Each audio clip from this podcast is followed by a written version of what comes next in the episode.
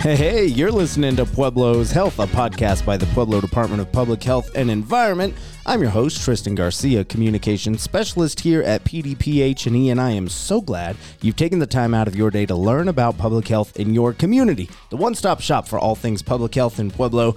What a great podcast we've got. And bringing back a familiar face, well, voice for you. You can't see the face. I wish you could because it's such a ray of sunshine this morning. Melinda Sentence, Health Promotion Specialist here at the Health Department. Melinda, how are you? Good morning, Pueblo. Good morning, Tristan. I am doing great. How are you? So good and even better now. I wish I could take your energy, throw it in a bottle, and give it to everybody listening today because they've got a wonderful treat coming. Your Words Have Power, a campaign that you have worked on so diligently today.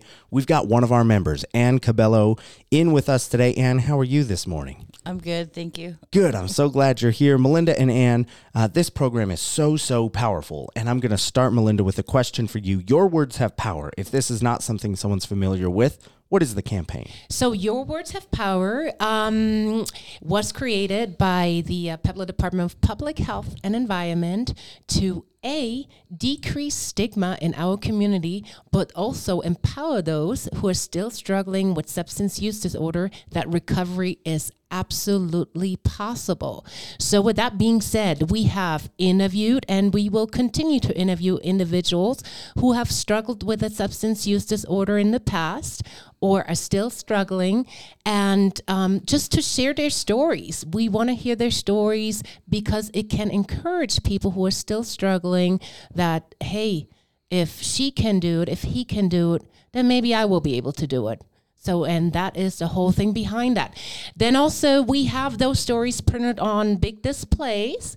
And with that, we go around places such as the city hall or the library, and we actually display those case those displays. So, if you ever see it coming up next, go ahead and check it out. Yeah, people can find out where those displays are going to be at our website, pueblohealth.org. You can always follow along on social media. Follow us on Facebook at Pueblo Health. But today we're giving you a first uh, a first-hand look and listen at what your words have power is all about. Anne Cabello, our Joyce, uh, our guest, joining us today. And I first applaud you and thank you um, on joining us today. This is a very uh, sensitive topic for a lot of people to talk about, and it has never been for you. You use it to empower others, uh, and I thank you for that, and, and I applaud you on the work you've done to this point. Thank you. I feel honored to be able to reach out and help people, and I hope my story does help people. Well, I want to start by asking a very blunt question, and, and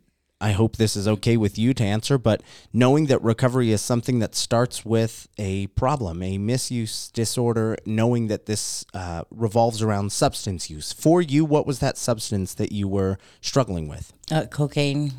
I used to smoke cocaine. And for, for how long? How long were you really struggling? Um, off and on, like 20 years.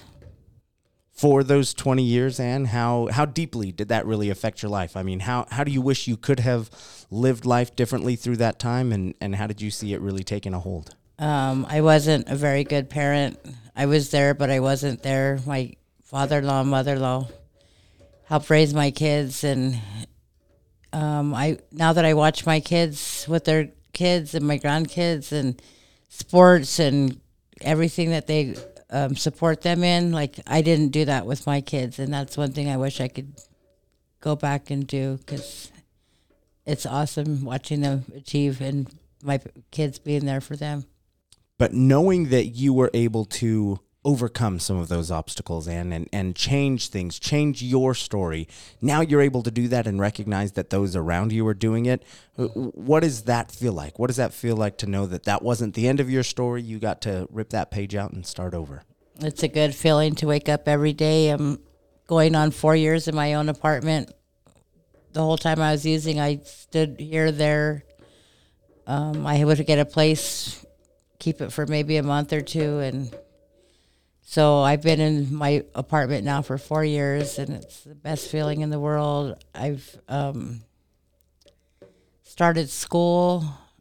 I got state certified as a peer and family specialist. Um, it just feels good to know that I'm not that person anymore, and I mean, I guess deep down inside, that person's there. It's just that I can't let her come out.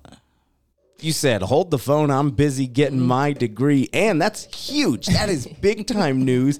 Tell us a little bit about that. You're going back to school. What are you studying? What got you back into the, the flow of, of going back to get an education? So I, um, in 2011, I think I started at PCC um, for criminal justice, and I went there for two and a half years, and then I messed up. So then I went to CSU, um, and I messed up there. So I just kept hearing this voice to go back to school, and at first I couldn't go. And then there's a program that's called Finish What You Started, and um, they got on that program and they helped me get back in school. And so this is my my first semester. I got a three point seven five grade average. Yay. Nice. So yeah, I started school again Tuesday f- for this semester. So it's a good feeling. Wow, come back stronger than ever. Mm-hmm. Uh, Melinda, I know you've got an important question. This is one you focus on all the time. I'll let you ask it. Yes. So actually, I have a few questions for you, Anne. And if you don't want to answer any of them, just remain silent. So one of the first one, one of the first questions that I would like to ask you. And now, did you have a support system throughout your journey? My kids never gave up on me And that's awesome. ever. They never. They would, you know, offer me. To, Did you eat, mom? Do you want to come sleep over? This and this and that. They never ever gave up on me, and I'm so thankful for them. That's awesome. Yeah, I, having a great support system is important, even if that person is uh, struggling with a substance use disorder. Um, and I'm glad you really had that support system, Anne, and you still have that great support system. I've met your husband. I have not met your son, but I know your husband is very is on your side. He's got your back, and that is amazing. Um, so one questions, one other questions that I question that I have is so if you have one opportunity to tell Pueblo um, if there's a person that is struggling right now and is a son or a daughter, what would you tell the mother or the father of that um, struggling uh, child? I would just tell them that just to keep loving them, not to shut them out. I know it's frustrating because sometimes as an addict, we tend to take things that are ours and say words that are mean, but they're not in the right s- mindset. So, us being in the right mindset, our words do have power I agree. lots of power and if they feel the love and they feel the support it's going to eventually go, break through to them if you um, condemn them and say oh you're never going to change i this and that you know what i mean it's that's going to stick to them too so you know love and support and you know i deal with it too and it's hard there's a lot of frustration but you know, go in a room and hit a pillow or anything like that. Just be as supportive and loving as you can, and it'll get through.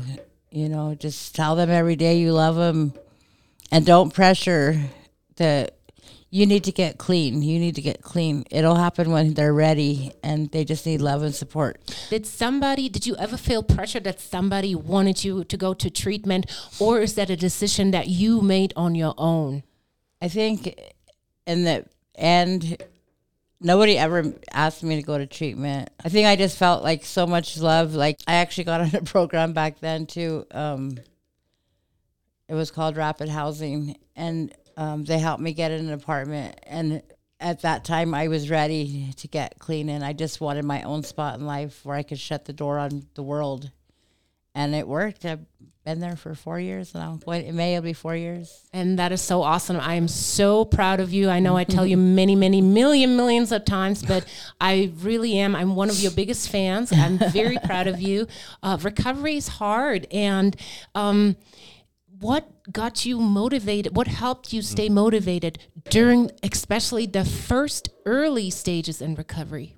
If you think back the first three days, the first week, the first month. Like when you first get clean, it's like people say, "Oh, it's day by day." No, it's not. It's minute by minute, five minutes by five minutes, ten minutes. Then you could go to days. But I think um, when I first got in my apartment, and I used to walk around and I used to turn on all the lights and I used to turn on all the water and I just go sit on my floor. I didn't have any furniture, and I was just like,